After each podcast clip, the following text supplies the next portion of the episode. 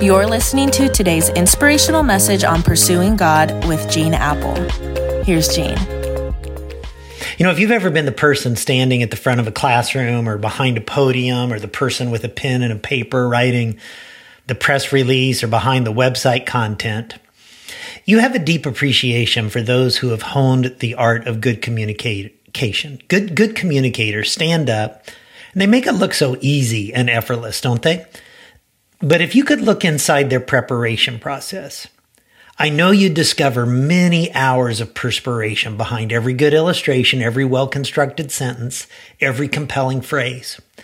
Good communicators are able to just take complex truths and ideas and just make them seem almost simple and incredibly interesting. When Jesus was born, he was not only the Messiah, the King, the Savior of the world, but he was the greatest teacher the world has ever known. And no matter what your point of view is about Jesus Christ, at least one aspect of Jesus' life that I think both believers and atheists and agnostics can all agree on is that Jesus was one of the greatest teachers who ever lived. Most, in fact, would call him the greatest teacher of all time. Even 2,000 years later, he's still captivating people with his teaching. Now, a mark of a great teacher is that people are drawn to what they have to say. And multitudes of people, thousands of people, sometimes as many as 15 or 20,000 people, followed Jesus from place to place in the hopes of hearing just a word from him.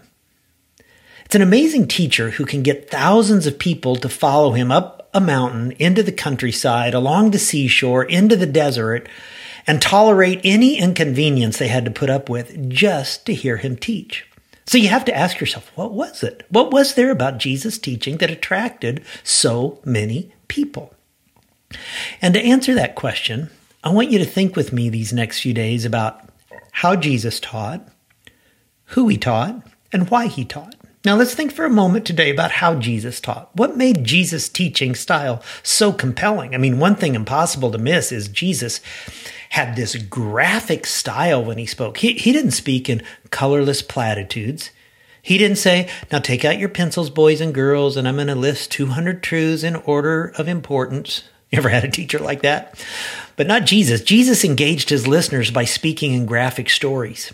Jesus knew that what language experts and developmental psychologists have discovered, people think visually. They think in pictures, not words. So in his teaching, Jesus painted compelling pictures that people could understand.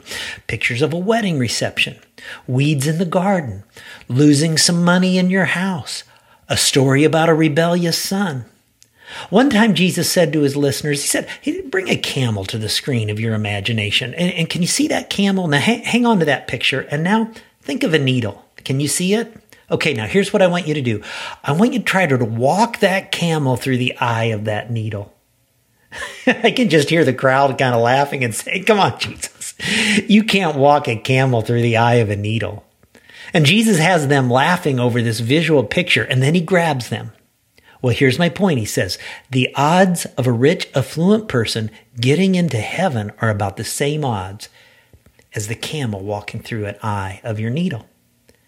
And every affluent person in that crowd hid their head. Jesus, Jesus wasn't saying it's impossible for a rich person to enter heaven. Far from it. He was saying something supernatural has to happen for a camel to go through the eye of a needle.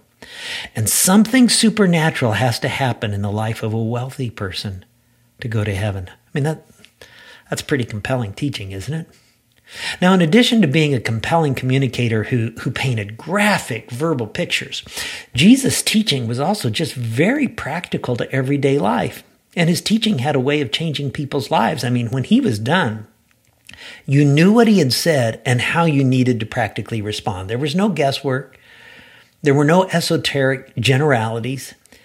Jesus always brought his teaching down to a very practical level, saying things like, Stop stealing and start working honestly. Feed the poor and care for the afflicted. Be quick to forgive. Jesus always came right out without apology and set forth how a person who wanted to experience life in the kingdom of God ought to think and act and live in order to experience life to the full. He answered the most complex questions of life, like where did you come from? You were created in the image of a personal God. What lies beyond the grave? Resurrection for both the righteous and the wicked?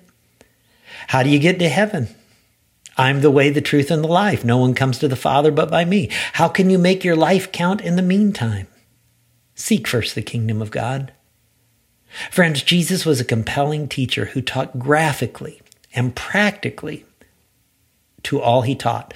And tomorrow we're going to continue to look at the power of his teaching by looking at the who he was speaking to. And I hope you'll join me. Jesus, today I thank you for your compelling teaching that guides my life, has shaped my life, guides all of us into life to the full each day. And uh, I thank you for all those who've joined me here today. And I just pray that they would know they can open your book anytime and hear your words for their life. Truly, your words are the words of life, the bread of life that feed us so we'll, we'll never go hungry again. We thank you in Jesus' name. Amen. Hey, catch you back here tomorrow.